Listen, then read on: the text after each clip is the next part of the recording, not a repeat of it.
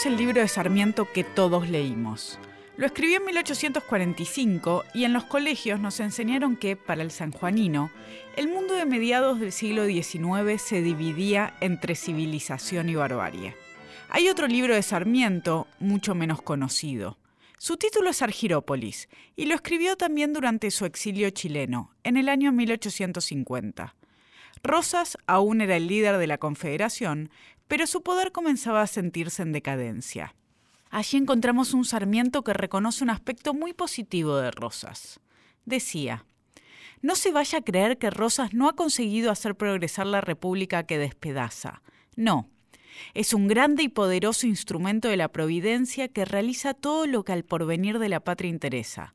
Ved cómo, Existía antes de él y de Quiroga el espíritu federal en las provincias, en las ciudades, en los federales y en los unitarios mismos. Él los extingue y organiza en provecho suyo el sistema unitario que Rivadavia quería en provecho de todos. Hoy, todos esos caudillejos del interior, degradados, envilecidos, tiemblan de desagradarlo y no respiran sin su consentimiento. La idea de los unitarios está realizada, Solo está de más el tirano. El día que un buen gobierno se establezca, hallará las resistencias locales vencidas y todo dispuesto para la unión. Rosa se convirtió para Sarmiento en el primero capaz de lograr una unificación, un orden. Compartía esta idea con Alberdi, que en la República Argentina, 37 años después de su Revolución de Mayo, uno de sus escritos más importantes, decía que hay un poder de facto. Lo que faltaba aún era desarrollar la sociedad política y la libertad civil. En el libro de Sarmiento que mencionábamos antes, Argirópolis, el autor crea una ciudad imaginaria. Argirópolis es la capital de los estados confederados del Río de la Plata. ¿Y en dónde la ubica? En la isla Martín García. ¿Por qué en la isla Martín García? Sarmiento, allá temprano, vio un problema, uno que aún los argentinos seguimos sin resolver.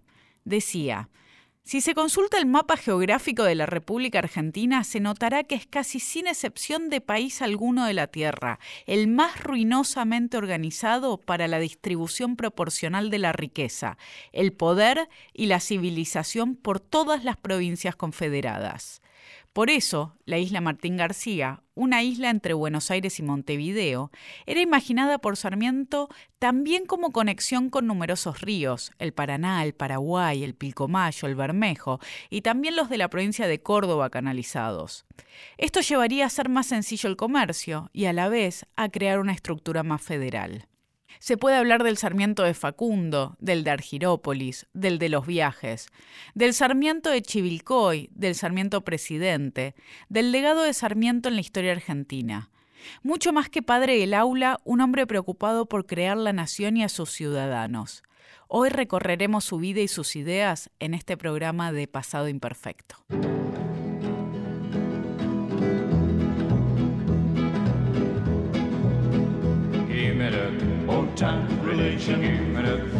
Hola a todos, bienvenidos a un nuevo programa de Pasado Imperfecto. Yo soy Sabrina Jmechet y estoy junto a Luciano de Privitelio. Hola Luciano. Hola Sabrina, buenas noches para todos, ¿cómo estás? Bien, ¿cómo andan todos por ahí escuchándonos en la noche de Radio Nacional, en nuestros podcasts?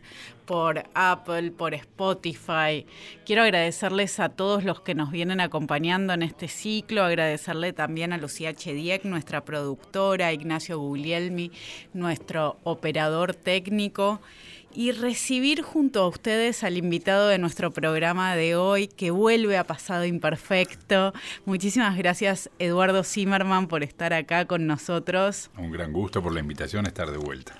Es un placer para nosotros que estés acá y es un placer también por fin poder recorrer un poco la vida de Sarmiento, las ideas de Sarmiento que una de las preguntas que tengo e iremos conversando es cuán fuerte ha sido su legado a lo largo de las décadas y los siglos posteriores, cuánto quedó de, de lo que Sarmiento pensó. Pero yendo más hacia los orígenes, Quiero, quiero empezar por preguntarte si los datos biológicos, biográficos más concretos, su fecha de nacimiento, su lugar de nacimiento, que haya nacido en 1811, que sea un hijo de la revolución, que sea sanjuanino, son cuestiones que lo van a marcar a Sarmiento a lo largo de su vida, de sus ideas. ¿Qué pensás? Sí, eh, sí, ciertamente para él eso se convirtió en un tópico recurrente, digamos. Una y otra vez Sarmiento va a volver en sus escritos sobre, en cierto modo, la manera en la que... Yo creo que uno de los temas que más le interesaba era dejar sentado el proceso por el cual él se construyó a sí mismo.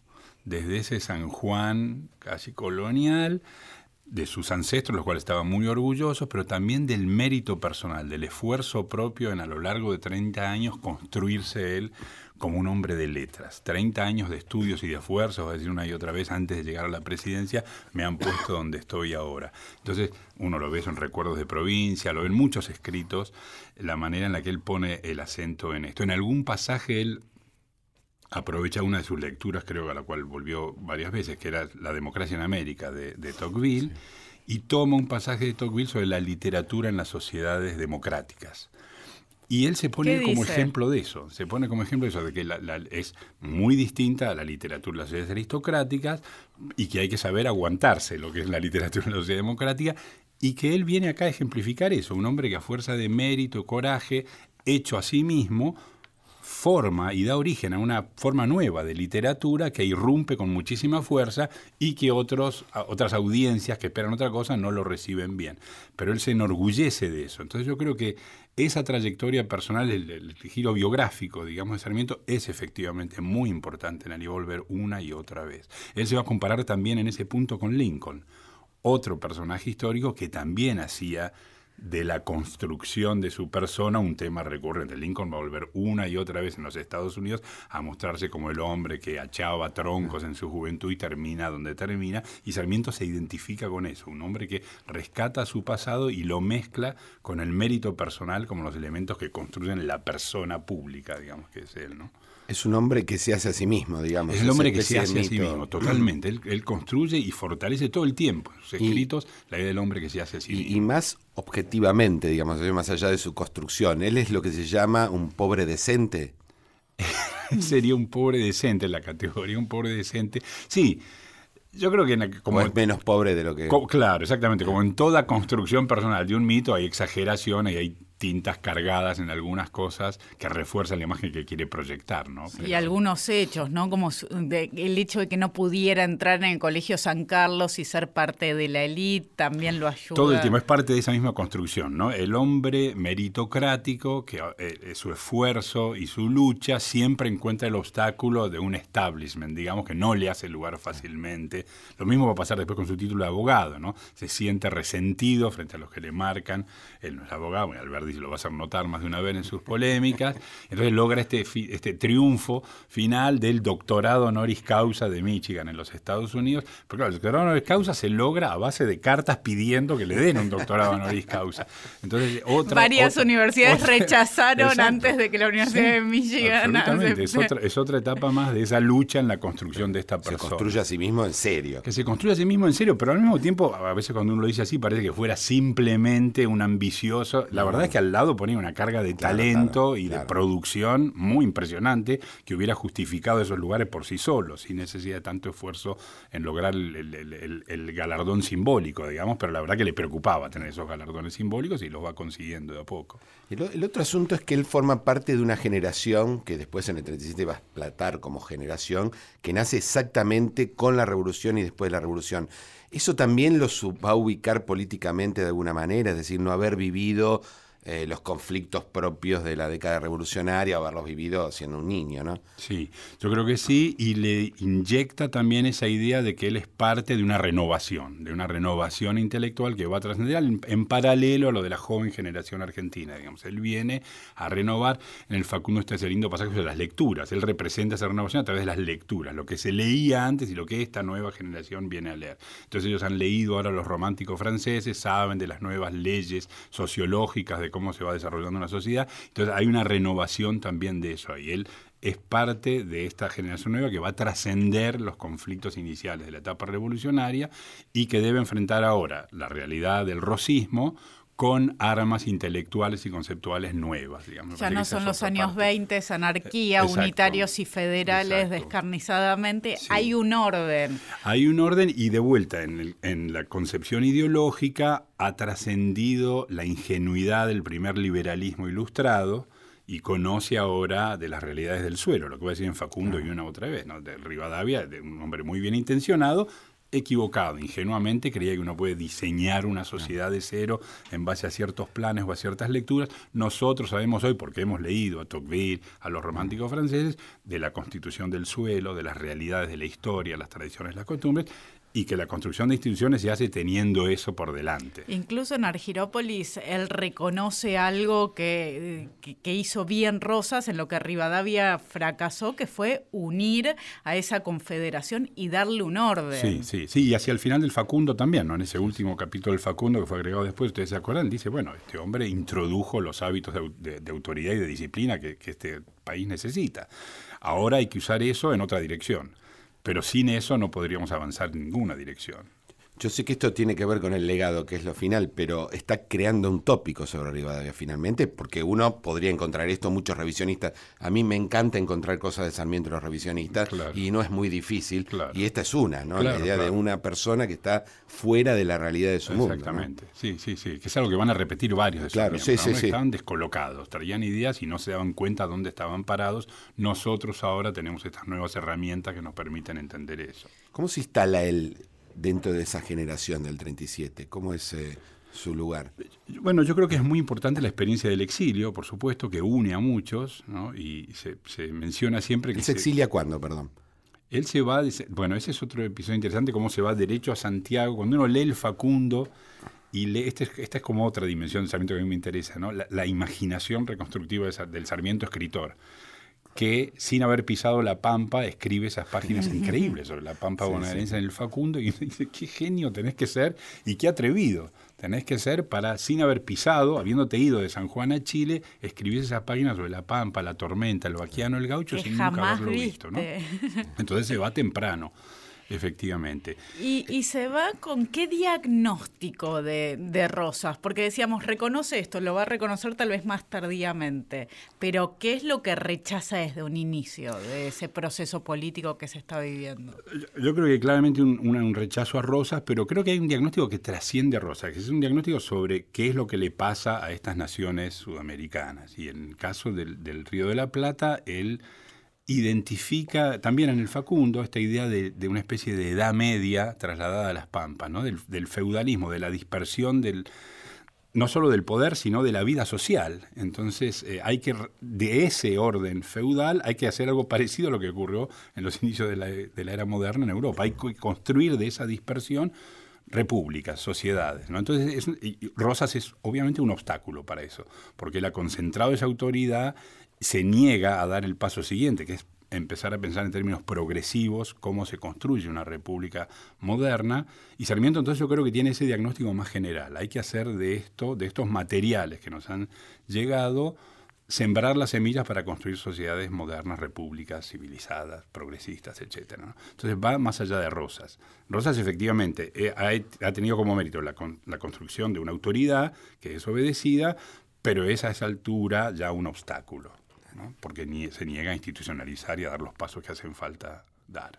Eh, es muy evidente, digamos, en el, en el, Facundo, al menos para mí, la influencia que tiene eh, la democracia en América, ¿no? no solo en algunos contenidos, bueno, en algunas eventuales soluciones luego, eh, pero también en la manera de pensar los problemas. ¿no? Y Chile, que es un caso donde la cuestión de la autoridad parece más resuelto que en el caso de las Provincias Unidas o de las provincias de Río de la Plata opera como modelo para él. Él, él tiene una vida muy activa política en Chile. Muy activa políticamente. Es, notable cuando uno lee las intervenciones en la prensa en Chile, el nivel de involucramiento y de participación en la política local. Él traba después una amistad muy importante con Manuel Montt, que va a persistir incluso después del paso de la presidencia. Eh, así que sí, es un modelo bien importante. Yo creo que además el segundo momento cercano al Facundo también es el via los viajes, ¿no? Lo que leemos en los viajes. De hecho, es posible que lo mandaran a viajar, entre otras cosas, para que se involucraran un poco menos, ¿no? Sacarlo un poco del medio, porque no paraba de hablar y de intervenir, ¿no? ¿Y cómo es ese viaje? Porque los viajes son muy importantes. Los viajes son muy importantes y toda la experiencia y toda la lectura que uno puede hacer del libro en los viajes por, por, Europa, por África, etcétera, son muy importantes, pero yo creo que la, la, pasada por los Estados Unidos es lo que va a marcar en la conformación ideológica del Sarmiento posterior muy, muy fuerte. Yo creo que él registra y tiene incluso hasta algunos párrafos que parecen premonitorios la crisis de los del orden europeo, él prevé... Viaja un poco antes del 48. Exactamente, dice esto, esto se viene una crisis en cualquier momento, son, son sociedades que están crujiendo, y cuando llega a Estados Unidos, como todos sabemos, en esas páginas iniciales de la carta al SINA donde relata la experiencia americana, queda deslumbrado. Queda deslumbrado y dice, ahora sí, esto es donde tenemos que mirar, no ya más a, la Europa o a la Francia que mirábamos, se frustra además en sus conversaciones con los políticos franceses que no entienden nada, que, le dicen que creen que Rosas es el representante de una burguesía progresista y él se enfurece. Entonces dice, estos no entienden más nada.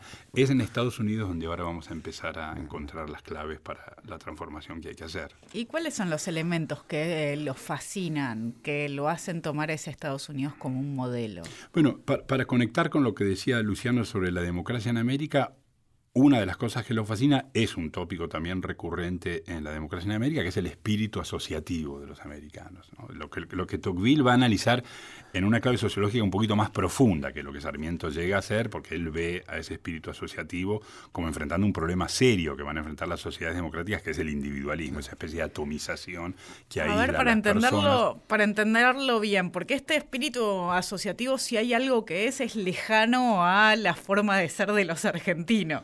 Sí, y de la realidad del momento. Si ustedes se acuerdan de esas páginas del Facundo que él dice es como si hubieran tirado un puñado de piedras que están dispersadas. No es que no hay nada, pero lo que hay está totalmente disperso en un territorio enorme, entonces no hay espíritu de asociación, entonces no hay polis. No es imposible hacer política. ¿Dónde ve él ¿Qué es esa asociación entre individuos? Y él cuando llega a los Estados Unidos repite cosas parecidas a las de Tocqueville, pero como digo, no, no lo mezcla con la, el problema del atomismo, el individualismo, sino que se fascina con esa idea de, como dicen, donde hay que plantar un árbol o abrir una escuela, cinco o seis yanquis andrajosos o estúpidos se juntan y fundan las bases de una asociación. Cualquier emprendimiento que hay que hacer no esperan que les venga de arriba, se juntan para hacerlo. Entonces, eso es importante en sí mismo por lo que produce, pero además es importante porque sienta las bases de un espíritu comunitario sin el cual no puede haber civilidad, no puede haber ciudadanía, no puede haber política, que esto es la cura que él necesita producir en las pampas argentinas. Lo ve expresado realmente en las colonias o en las ciudades en Nueva Inglaterra, como lo había visto Tocqueville unos años antes, y dice esto es lo que necesitamos. Y la gran pregunta es cómo hacerlo en las pampas argentinas. Y lo ve en lo local. Lo ve en lo local, lo ve principalmente en ese espíritu municipal de vecinos que se juntan y no solo resuelven problemas sociales como abrir una escuela, una biblioteca popular o plantar árboles, sino en la regulación de la vida política local. Son vecinos ciudadanos. Y esto es lo que él va a querer fundar también en La Pampa. La creación de esos gauchos nómades, o la transformación, mejor dicho, de esos gauchos nómades en vecinos ciudadanos, que plantados en comunas, en comunidades, incluyendo a veces una noción de propiedad como parte de esa dimensión. ¿no? La, idea de la propiedad de la tierra es para Sarmiento también importante para producir esos gauchos nómades Eso es en la algo parecido a los farmers norteamericanos. ¿no? Esa idea de la democracia rural. El pequeño propietario, no el latifundista, el, el pequeño propietario que se convierte en un vecino responsable que participa en los asuntos comunitarios. Yo creo que eso lo impresiona mucho en los Estados Unidos. Yo creo que lo impresiona también la transformación material, y este es otro tema que en los viajes aparece muy recurrente, una idea de modernidad material los hoteles, los vagones de ferrocarril, los relojes, la ropa, los periódicos. En todo esto Sarmiento ve una señal de cómo puede ser el mundo moderno también en América del Sur. Y, queda fascinado también por eso. Y va a ser también una constante en su pensamiento, esta idea de modernidad social y económica que, debe llegar también a la América del Sur para romper la, la condena del atraso, digamos. Ahora, el, igual que Toqueville, ¿no? que si no me equivoco lo habían mandado a Estados Unidos para revisar las cárceles, ¿no? y termina escribiendo la democracia en América, nada menos. A él lo mandaron también por una cuestión específica, que luego lo va a hacer muy famoso, Sarmiento, que es la cuestión de la educación. ¿Qué, es lo que de esos viajes saca algo? Porque él finalmente escribe un libro sobre eso. Sí, sí, sí, va, va a escribir muchísimo y obviamente se convierte en uno de los resortes de esa transformación. Así como yo mencionaba recién la idea de la de la pequeña propiedad o de la generación de una clase de pequeños propietarios que son ahora ciudadanos, la educación es la otra gran columna que va a transformar a poblaciones atrasadas y bárbaras, como él dice, en ciudadanos responsables. Entonces la obsesión por la educación popular. El segundo viaje a los Estados Unidos, su segunda estadía, mejor dicho, en los Estados Unidos, 20 años después, le ha permitido entrar en contacto con Horace Mann, el gran pedagogo de Massachusetts, y después con su viuda, que es la que va a traducir el Facundo al inglés y conseguirle su doctorado honoris causa también. Pero ese contacto con Mann lo vuelve más incluso obsesionado con la idea del fomento a la educación popular.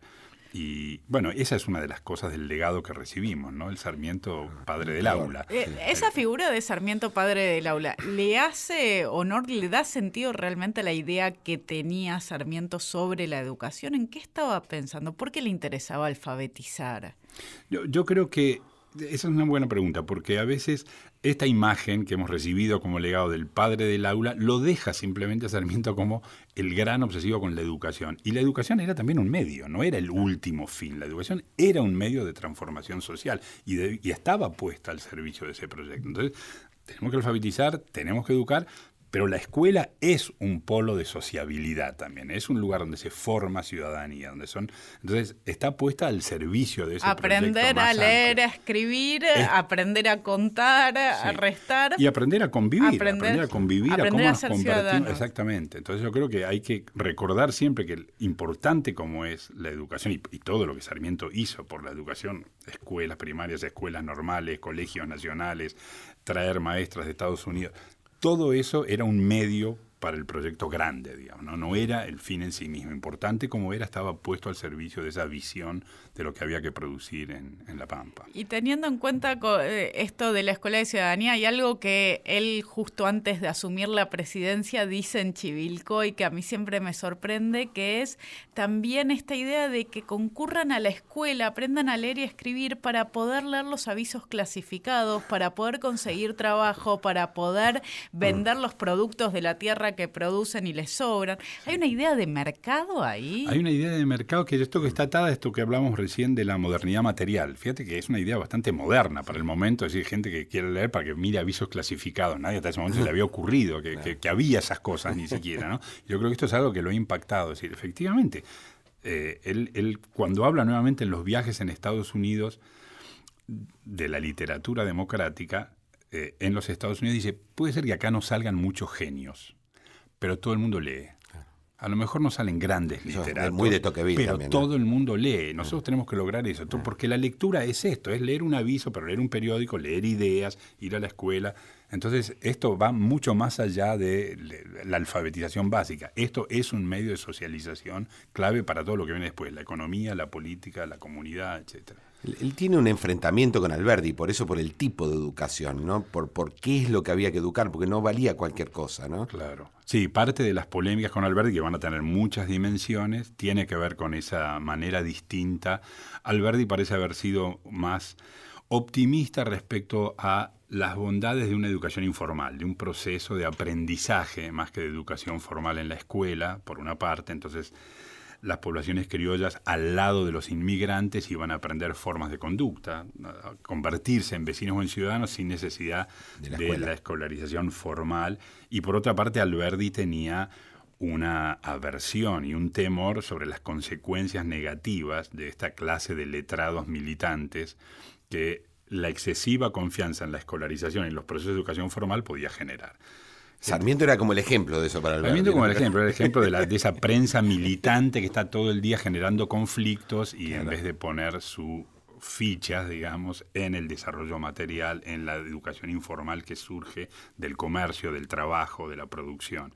En eso Alberti tenía una diferencia fuerte con Sarmiento. Sarmiento quería que la escuela fuera la base de ese proceso de socialización posterior. Y Sarmiento veía que los líderes también podían solucionar más los problemas, ¿no? no sé si necesitaba dentro de su idea de país a esta ciudadanía formándose y tan activa. Y, Sarmiento yo creo que lo que primero tiene, si seguimos en la diferencia con Alberdi, le otorga al Estado un papel más activo en el proceso de transformación. Y Alberti yo creo que tiene más confianza en que se va a producir un proceso social de transformación autónomo producido por la expansión del comercio. Básicamente que era un tópico también muy recurrente en el siglo XIX.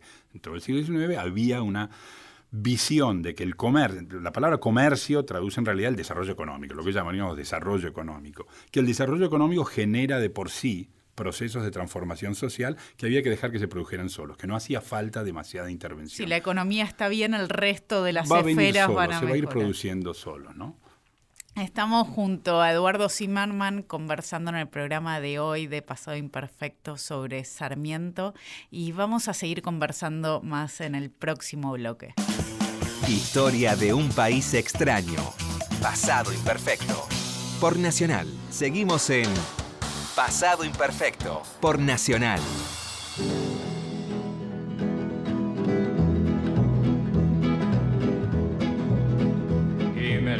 Old time religion, give me that. Old time religion, give me that. Old time religion is good enough for me. It was good for my mother.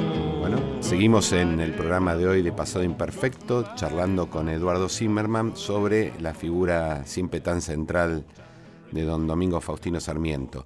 Y eh, tratamos de pensar hasta ahora sus el momento formativo, digamos, ¿no? su eh, rol como miembro, bueno, primero su pasado más, eh, más, joven, más joven, luego su rol como miembro de la, generación del 37, la experiencia del exilio, sus viajes, es decir, de qué modo va formando su cabeza. Y él Finalmente, luego de esa activa participación política en, Chile, vuelve al Río de la Plata eh, para formar parte de eh, la batalla de Caseros. ¿Cómo se inserta en la política argentina Sarmiento? Siempre fue una persona muy difícil, por lo que recuerdan sus, eh, en todo momento, En todo momento de su trayectoria parece haber sido una persona difícil. Bueno, si seguimos la trayectoria de las obras, como hablamos hace un rato, probablemente la campaña en el Ejército Grande marca eh, marca dos cosas. Su, primero, su o, preanuncia lo que va a ser su alineamiento político en esa expresión de insatisfacción con el liderazgo urquicista que Sarmiento expresa en esa obra y preanuncia el inicio de la polémica con Alberti o de las polémicas tan fuertes eh, y la división de esos dos bandos, digamos, que van a estar enfrentados en la organización nacional, el urquicismo con Alberti como su intelectual el más importante, ciertamente no el único, y Sarmiento alineado con el Grupo de Buenos Aires, que va a producir el levantamiento del 11 de septiembre del 52. La polémica... Con Mitre. Con Vélez Arfiel, con, Alcina. con Alcina, por supuesto. Eh, entonces, de ese, ese texto es importante porque anuncia eso. A continuación viene la polémica con Alberdi. Alberdi escribe las, las, famosas cartas quillotanas. Sarmiento le contesta con la 101 y Alberdi vuelve a responder con ese texto sobre la prensa militante. O polémicas muy, muy duras. ¿no? Y se centran exclusivamente en, la, en el rol de Urquiza. En el rol de Urquiza, en el rol como dice Alberti, sobre la prensa militante que puede ser destructiva. Sarmiento casi se atribuye ser el, vencedor de, de, de, boletinero, como dice, le dice Alberti, a ser casi el estratega de la batalla. algo bastante típico en Sarmiento, por otra parte, ¿no? Eh, pero yo creo que, es el momento de esa, de esa división, de esa partición de los dos proyectos que se encarnan finalmente en la división de la Confederación. La Confederación Capital en Paraná, con liderazgo urquicista, Alberti como los intelectuales, el Estado de Buenos Aires, que se va a dar su propia constitución, la secesión, etcétera, liderado por Mitre, Alcina y Sarmiento integrado a ese, a ese núcleo en el fondo no había divisiones programáticas tan fuertes. Había habido un consenso cuando Alberti, esto es sabido, cuando Sarmiento recibe eh, la copia de las bases, le dice, este es el programa que nosotros necesitamos llevar adelante. No parece haber habido demasiadas diferencias ahí, casi como que las diferencias empiezan a aparecer producidas por el rompimiento político. ¿Qué pasó después? Porque Sarmiento se va a oponer a 1853 la reforma de la Constitución. ¿No le parece el momento? ¿No le parece que Urquiza tiene que ser quien lidere ese proceso? ¿Qué es lo que le sucede? que la, sucede? la oposición más fuerte es al liderazgo urquicista, a dónde va a quedar Buenos Aires en ese lugar, y el Grupo de Buenos Aires obviamente necesita algo distinto. El- la- hasta el Acuerdo de San Nicolás parece haber consenso, eso se rompe después con el levantamiento del 11 de septiembre, el rompimiento pasa a ser total, se sanciona la Constitución, Buenos Aires no participa, el Estado de Buenos Aires independiente se da su propia constitución y empieza un enfrentamiento diplomático militar, moviéndose entre esos dos frentes, y económico. La verdad es que la Confederación queda ahogada frente a, a la- a lo que Buenos Aires puede hacer teniendo el puerto. ¿Qué lo unía a Sarmiento con estos porteños? Yo creo que una misma visión que de vuelta no estaba tan distinta de lo que pensaba la gente de Paraná, no era tan distinto el programa futuro que había que hacer, había un consenso bastante fuerte. Los divide el papel que Buenos Aires debe ocupar en ese proyecto o en el liderazgo de ese proyecto, pero en el fondo todos dentro de un marco liberal progresista coinciden que al mismo tiempo construyera autoridad, ¿no? Esto va a ser este va a ser como uno de los grandes temas del programa ideológico de Sarmiento, yo creo, la conciliación entre orden y libertad, entre formar y fortalecer una autoridad que sea obedecida y al mismo tiempo producir un marco de libertad civil, económica. Y ¿Cómo lo va pensando a lo largo del tiempo? Lo va pensando en, en esos términos, en cómo acompañar un proceso de modernización económica y social, como el que hablábamos hace un rato, con la construcción de una autoridad que sea defendida de las amenazas permanentes de la anarquía. de vuelta, no era un tópico necesariamente original en el Río de la Plata, era un tópico que ocurría en todo el siglo XIX.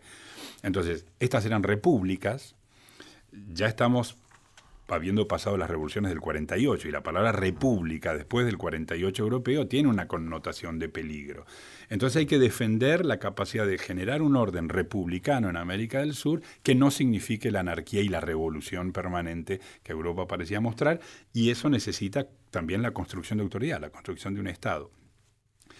Para cuando él va a llegar a la presidencia ha aparecido en el horizonte otro modelo bien interesante que es el de Lincoln, como lo vamos hace un rato, porque entonces eh, se produce, yo creo, a comienzos de la década del 60, un escenario internacional que reafirma la posibilidad de construir gobiernos republicanos de gobierno, ¿no? de autoridad.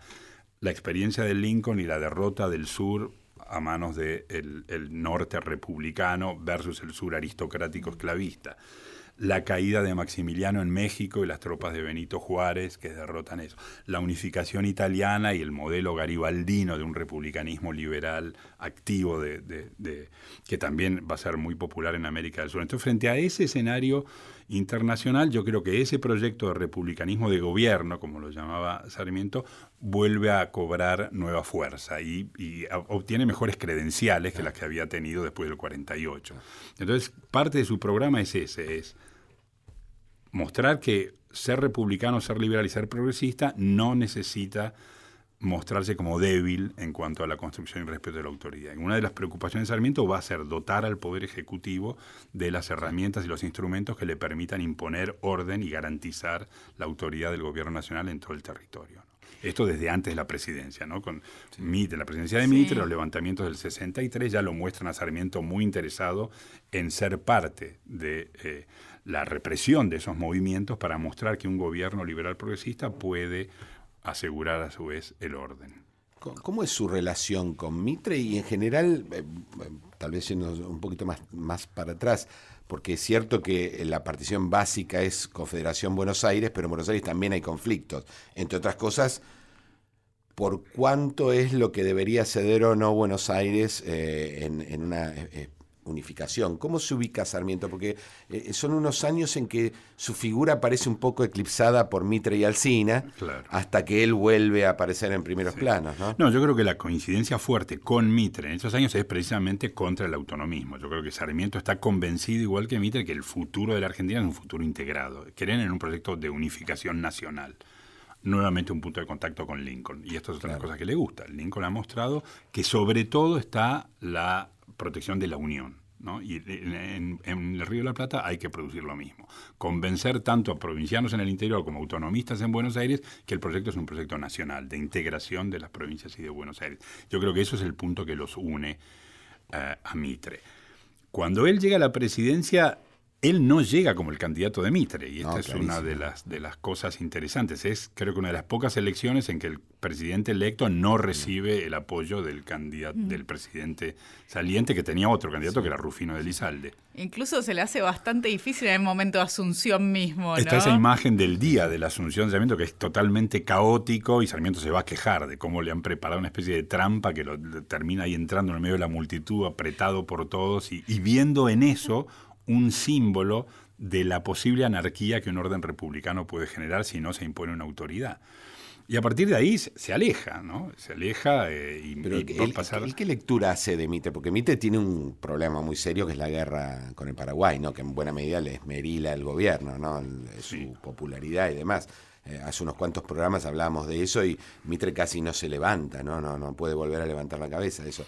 Por, por- él se termina enfrentando por eso. Se terminan enfrent- terminan enfrenta- tienen una relación eh, intensa, digamos, de amistad y rivalidad al mismo tiempo. Un poquito antes de la guerra del Paraguay, Sarmiento es enviado como ministro diplomático a Chile y después a Perú por el problema de la invasión española a las islas Chincha. Y Mitre Y está por el problema de sacárselo de encima de nuevo. Encima, pero claro, pero sacándoselo encima le genera más problemas desde afuera. Eh, Sarmiento empieza a hacer una serie de declaraciones muy atrevidas, como era su estilo, contra España, con la necesidad de convocar un congreso americano para oponerse. Y Mitre, desesperado de Buenos Aires, le escribe diciendo, mire, pare la mano, nosotros también tenemos que mantener relaciones diplomáticas con España. Y Sarmiento se, se enfurece que le quieran controlar a él. Entonces ahí hay una correspondencia bien interesante entre Mitre y Sarmiento sobre cómo Sarmiento se muestra siempre eh, incapaz de reconocer autoridades por encima de él. Él cree que él deben dejarle cancha libre y hacer eso. Eh, después viene la campaña electoral, donde efectivamente hay otro, si bien Mitre se va a mostrar en definitiva absteniéndose, pero su candidato era Rufino de Elizalde. Y Sarmiento está en Estados Unidos en el momento Sarmiento de... finalmente lo sacan de Perú y lo mandan a Estados Unidos para que deje de hacer lío acá. Y ese es otro momento importante en la conformación de su candidatura, porque ahí nuevamente vemos otro ejemplo de Sarmiento intentando construir una persona que ahora se muestre presidenciable. Entonces logra la traducción del Facundo al inglés, le escribe a Mary Mann, la viuda de su amigo sobre lo importante que es traducir al inglés este libro que va a mostrar la realidad le escribe sobre las campañas de educación que él va a hacer en América del Sur, logra den el doctorado honoris causa, viaja a París, se encuentra con políticos liberales importantes en París. Entonces va construyendo una imagen de presidenciable, digamos. Fue, después, fue un gran figura publicista de sus ideas y de su Y de figura. su figura y de su persona, efectivamente. Entonces, para cuando llega, él puede mostrarse como una figura de proyección también internacional, con fuertes contactos muy fluidos en los Estados Unidos, en Europa. Por fin los dice- argentinos se dieron cuenta y me hicieron presidente. Yo estaba como- listo para esto hace 40 Que- años. Bueno, y eso lo dice en otra correspondencia muy linda con su amigo Pose, con, con Pepe Pose de Tucumán, el que le dice en el 67, antes de volver, le dice, 30 años me pusieron acá, 30 años de estudio, preparación, de conocer el mundo, finalmente me han puesto acá. Entonces, yo vengo a gobernar para hacer gobierno, porque una de las acusaciones que él hacía de Mitre es que Mitre no había sabido hacer todo lo que había que hacer. Medio como que hoy diríamos había hecho la plancha en muchas cosas. Entonces él dice, yo vengo acá a hacer gobierno y voy a molestar a muchos. Me han puesto acá 30 años de estudio, de conocimiento del mundo y termino una carta diciendo, si me dejan voy a hacerle un hijo a la América. Como diciendo, yo vengo a mover el bote, realmente acá van a pasar cosas. Y efectivamente, yo creo que Sarmiento no es simplemente el líder de una nueva confederación del interior que va a trasladar el eje de Buenos Aires al interior, es alguien que viene con un programa muy claro, con ideas muy precisas de qué es lo que hay que hacer y que las va a hacer contra viento y marea. ¿Y cómo es su gobierno? ¿Logra hacer esas cosas Sí, que...? logra hacer mucho, ¿no? Logra hacer mucho. Yo creo que eh, ahí podríamos ver de vuelta los dos planos en los que hablábamos recién, la idea de modernización por un lado y la idea de construcción de autoridad por otro. Y en los dos hace mucho. En educación, la creación de escuelas, de los colegios nacionales, la traída de maestras, eh, el observatorio científico, astronómico, la digamos, cantidad, caminos, canales, el estudio de los ríos, realmente una preocupación enorme por la transformación material y al mismo tiempo la construcción de autoridad. Fortalecer el ejército, la creación del colegio militar, la creación de la escuela naval militar, otorgar más facultades de intervención del Ejecutivo, la consideración de los gobernadores como agentes naturales del gobierno nacional. Todo el tiempo está diciéndole a los gobernadores, ustedes tienen que hacer esto y no se hagan loco que usted es un agente natural del gobierno nacional. Cosa que en otra concepción del federalismo hubiera Claro. chocado enormemente. Claro. El, eh, la regulación de las intervenciones federales, del estado de sitio, hay también una pelea con el Congreso, no solo con los gobernadores. Sarmiento quiere alinear también al Congreso para hacerle entender que el Ejecutivo no debe enfrentar obstáculos en su acción por construcción de autoridad. Ah, hablando del Ejecutivo, aprovecho para preguntarle a Luciano, digo, ¿también en la Casa Rosada No, hace- no, la Casa Rosada porque no existía, pero hay toda una polémica sobre el balcón, que es cuando regresan los, los héroes, los combatientes de la, de la guerra del Paraguay. Eh, porque había que hacerlos desfilar por la Plaza de Mayo y eh, la Plaza de Mayo eran dos en ese momento por la Claro. Recoba. Eh, la gobernación tenía un edificio maravilloso con balcones y él no. Entonces todo el mundo iba donde estaba el gobernador y él es el que se obsesiona por poner por primera vez un balcón. Claro. Y porque dice que no puede ser que el presidente no tenga un lugar y de hecho impide a las tropas desfilar del otro lado de la recoba. Eh, eso atiende a las dimensiones simbólicas ¿no? de- del. Poder Ejecutivo Nacional, que él estaba bastante preocupado, por cierto. Es una de esas anécdotas Es que lo pinta con Le hace hacer finalmente un balcón en la Casa de los Virreyes. Es buenísimo, es buenísimo. Y pinta también el problema de lo que se llama la cuestión capital, Sí. ¿no? que va a tardar sí, unos sí, años sí. más en resolverse. Esta dualidad del gobernador de Buenos Aires y el presidente en el mismo territorio. Que es un En la misma plaza, En nosotros nos plaza. olvidamos de eso. Sí, sí, sí, sí, buenísimo. Muy, muy gracioso, porque él era Buenísimo, buenísimo. muy así, sí. Y eh, vos decías, los gobernadores hubieran, pero los gobernadores reaccionan, es decir, no es tan simple Claro, no, no, no es tan eh, simple. esa construcción, porque la tradición es... eh, Obviamente, y el mismo. Sarmiento, no tanto tiempo atrás, como gobernador de San Juan, había tenido una polémica con Rawson, el ministro del Interior de Mitre, porque había decidido decretar el estado de sitio en la provincia como si él tuviera autoridad para decretar un estado de sitio.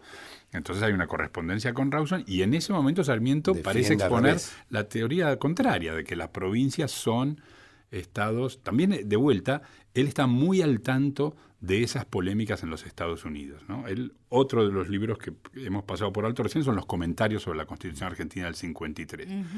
Y Sarmiento toma el modelo de los comentarios de, de un gran jurista norteamericano del siglo XIX, Joseph Story, que, cuyo libro había editado 10 o 15 años antes, unos comentarios sobre la Constitución de los Estados Unidos en tres volúmenes. Sarmiento toma eso como modelo y lo llama también comentarios a su libro, por supuesto, pero ahí asume eh, y está al tanto de las polémicas que han enfrentado a los que podríamos llamar nacionalistas en los Estados Unidos con los defensores de los derechos estaduales o provinciales, ¿no? lo que llamaban los states' rights en los Estados Unidos. Entonces, Sarmiento está al tanto de esas polémicas. Lo curioso es que en el 63 él parece haberse puesto del lado de los defensores de la autonomía provincial al defender su supuesta capacidad para decretar el estado de sitio en la provincia y para cuando asume la presidencia ya tiene claro que él quiere defender la idea de un ejecutivo nacional que debe imponer autoridad. Story le sirve de, elemento doctrinario, porque Story defiende eso en ese texto, y Lincoln como ejemplo práctico de que eso cómo se ha llevado a la práctica durante la guerra de secesión y después en la llamada reconstrucción del sur, digamos. ¿Ese es un, es un cambio, una modificación en sus ideas que luego va a mantener? ¿O es, como Sarmiento está en un lugar, en un momento tiene que ser así, y como Sarmiento está en otro, tiene que ser de No, yo forma? creo que eso lo va a mantener. Esa idea de la necesidad de preservar el orden a través de la construcción de un Ejecutivo Nacional fuerte y que tenga disponibles instrumentos institucionales para hacer, defender esa autoridad, lo va a mantener. Él va a ser siempre un crítico fuerte de, la, de las tendencias revolucionarias sudamericanas. Eh, cuando se produce la- el final de la guerra franco-prusiana y la Comuna de París a comienzos de la década del 70, él ve eso como un posible retorno y él confirma de, de esas peores tradiciones, sí. digamos, y lo confirma con el levantamiento mitrista De del Mitre, 74. Entonces, ven, otra vez estamos cayendo en las tendencias revolucionarias, tenemos que seguir defendiendo esta idea del orden y de la autoridad que reprima estas cosas. ¿no? Así que eso lo va a mantener. Eh, cuando uno lee las polémicas con Alberdi, dice, bueno, pero en este punto también estaban muy de acuerdo. Toda la opción de Alberdi con crear un ejecutivo fuerte, apartarse del modelo americano, mirar la constitución chilena del 33 como antecedente, giraban alrededor de la misma idea, la necesidad de construir un ejecutivo fuerte que ofreciera cierta continuidad con el pasado argentino y construyera autoridad, ¿no? ¿Y el Congreso Nacional qué lugar tiene en esa construcción de las De debate permanente sobre estas cosas hay estudios muy lindos de Laura Cookie y Ana Romero sobre las tensiones que se producen entre el Ejecutivo y el Congreso cuando hay que, por ejemplo, regular la facultad de decretar las intervenciones federales o el estado de sitio. O sea que en el Congreso, y Mitre alimenta un poco esa línea, desde el Congreso se intenta mostrar que hay otras interpretaciones posibles a las que Sarmiento quiere llevar adelante. O sea que ahí hay un- un- una tensión interesante. A mí me parece que esos debates son muy importantes porque muestran el grado de adhesión al valor de las instituciones, donde la- pueden estar enfrentados, pero las discusiones se dan ahí. No se dan saliendo ah, y tomando por la fuerza el poder, como había sido la tendencia en la primera mitad del 19. Son debates institucionales sobre teorías que dicen hasta dónde llegan las facultades de uno y otro de los poderes. Entonces me parece que en esos años se dieran esas muestras de adhesión institucional, marcaba ya un progreso importante para la vida pública argentina. Totalmente. El otro espacio son los diarios, ¿no? Donde también hay que debatir. El otro diario es la prensa, y la prensa es de una vivacidad, digamos, impresionante. Virulencia Virulencia, virulencia. ¿no? Y Yo creo que eso es lo que lo asusta al Verdi, ¿no? Esta idea de la prensa militante que está continuamente socavando la idea. A pesar de que Sarmiento dice que hay que construir autoridad, esas intervenciones y ese grado de virulencia en la prensa generaba ese temor. ¿Qué es lo que Alberdi toma también como elemento para decir el peligro de esta clase letrada intelectual que se dedica solamente a la, la- la militancia, diríamos hoy, política, no, no está encarnada en fuerzas concretas, de- materiales, y entonces nos va a desarmar todo.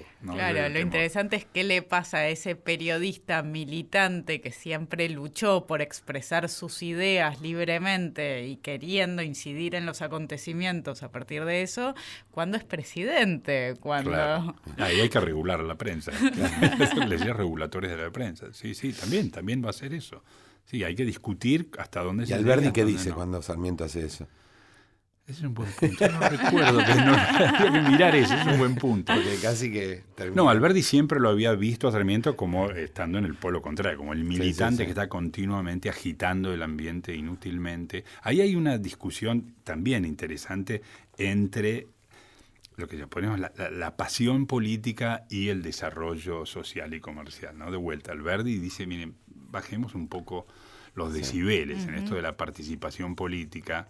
Y Sarmiento yo creo que cuando llega a la presidencia también siente que debe, en parte si volvemos a esa escena inicial de él llegando al fuerte a asumir la presidencia, dice, acá hay que bajar un poco los decibeles. Claro, aparte lo tiene a. Mitre Esto- queriendo esto que movilizar y diciendo... Esto hay que ordenarlo y bajar y tal vez desmovilizar un poco para que dejar que el progreso, el desarrollo empiece a pacificar.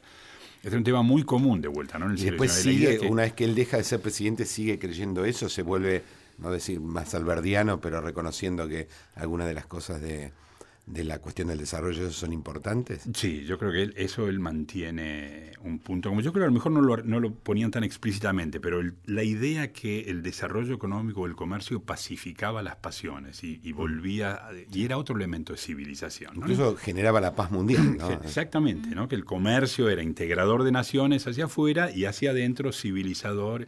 Y era bueno que la gente se dedicara un poco más al trabajo y a mejorar las condiciones de vida suya y de su familia y de sus hijos y parara un poco con la participación. política. Yo creo que eso es el prólogo de lo que el 80 va a traer. ¿no? La Claro. paz y Claro. administración roquista va a ser finalmente encarnar en una política muy explícitamente lo que Sarmiento y Alberti vislumbraban antes. Era necesario parar un poquito, atemperar un poquito las pasiones políticas. que los y ciudadanos dar se más ocupen lugar- más de los asuntos Exacto, privados que van. Dar más lugar a ese ámbito de desarrollo material. Y, Y la social. prensa también los acompaña en ese proceso, porque se abandonan eh, de- proyectos más ligados a la militancia y, a- y empieza a surgir los diarios más modernos Sí, que, con la idea sí. de informar al sí. ciudadano. Hay un lindo trabajo de. Paula Alonso sobre eso, ¿no? sobre la transformación de la prensa política, en donde empiezan a aparecer tópicos nuevos y el tópico de la paz y administración también empieza a ser una presencia recurrente en la prensa a partir del 80. ¿no? Ahora, Sarmiento no abandona nunca, así como cree en eso, tampoco abandona la idea de la participación cívica, la idea que la idea de ciudadanía es clave para todo eso, que no puede ser abandonada del todo por el desarrollo económico simplemente. No, somos simplemente productores y consumidores, somos también ciudadanos y eso hay que mantenerlo vivo. ¿no? Y el punto es encontrar el equilibrio en esas dos cosas. Así como se busca el equilibrio entre orden y libertad, buscar un equilibrio entre el desarrollo privado particular, la riqueza, lo que hoy llamaríamos una sociedad civil viva y activa, con la participación política cívica. Sigue teniendo una mala imagen, impresión del levantamiento de Buenos Aires en el 80, le sigue pareciendo mal, y cómo se, cómo se ubica con relación al roquismo, la cuestión de la capital. Yo creo que ahí se cruzan un poco lo que él puede pensar en materia de diagnóstico y de conceptualización, lo que está pasando con la frustración personal. Sarmiento va a volverse crecientemente una persona más amarga y más frustrada porque crecientemente queda en los márgenes del, del centro de la política, ¿no? Y yo creo que ese cruce de lo personal, la amargura un poquito personal de verse que su vida política se va apagando de a poco, y la llegada de nuevas ideas se expresa mucho en ese último libro importante que son Conflictos y Armonías de las Razas en América, donde ahí vuelve a hacer un diagnóstico más bien pesimista, del futuro. Eh, por sus lecturas de Spencer, como él mismo dice, el darwinismo social, el racialismo propio ya de la década del 80, 90 del siglo XIX, también cambia su clave de interpretación. Cambia su clave de interpretación. Una clave de interpretación mucho más pesimista basada en esta especie de determinismo racial de larga duración que según él va a marcar a las naciones hispanoamericanas a futuro. Yo creo que está muy teñido, como digo, de la amargura personal y del desencanto personal. Eh, por las frustraciones políticas de su trayectoria en esos años. ¿Aún así sigue siendo relativamente activo en, después del 80? Sigue siendo, sigue siendo muy activo, no abandona nunca la presencia pública, va a seguir escribiendo, participando en la prensa y es una figura bien, bien importante. Y ahí yo creo que llegamos un poco a la idea del legado, ¿no? ¿Cuál es el legado de esas figuras de Sarmiento? Que se lee en tantas dimensiones distintas, la del Sarmiento escritor, la del Sarmiento hombre que se construye a sí mismo como ejemplo de modelo, la del Sarmiento sociólogo, del Facundo o de los viajes.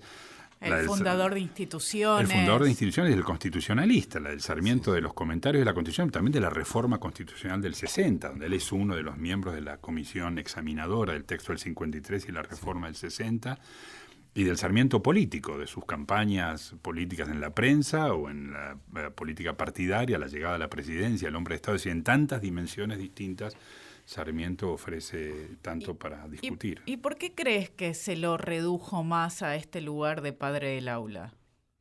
Es una buena pregunta y ese es un lindo tema para investigación, el proceso por el cual se va construyendo esa figura. Porque vemos que era muy rico, que tenía muchísimo, que hizo, que tenía muchísimas ideas y que hizo muchísimas cosas y hay un lugar en donde quiero usar la palabra, se lo redujo a.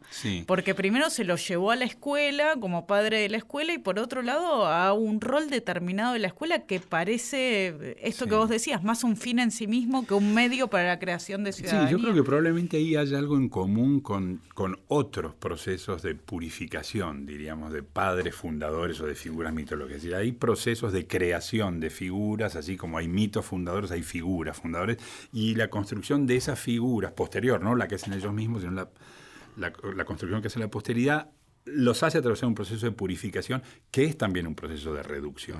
No solo en términos de la educación, pero pareciera como si los, los grandes personajes que lograron cosas no pueden haber sido tipos ambiciosos, mezquinos, contradictorios, contradictorios, agresivos, que cualquier personaje que se ha dedicado a la actividad política sabe que por más gran hombre que han sido, tiene que atravesar tiene que atravesar por la ambición, por las mezquindades. Que es la distancia también con la que vemos a nuestros políticos en la contemporaneidad que nos toca y a estos padres fundadores como si hubieran sido. Nadie va a dar la talla frente a esas figuras mitológicas construidas, pero sí cuando uno las identifica como hombres políticos que comparten cosas con los hombres de la actualidad por la Claro, como historiador uno ve que, ellos tampoco daban la talla para sus contemporáneos.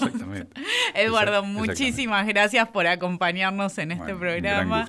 Luciano. Bueno, muchas gracias Eduardo. Muy, siempre es muy divertido hablar de Sarmiento porque es un personaje, en la verdad, extraordinario. Muchas gracias a los oyentes, gracias Sabrina. Hasta el próximo programa de Pasado Imperfecto.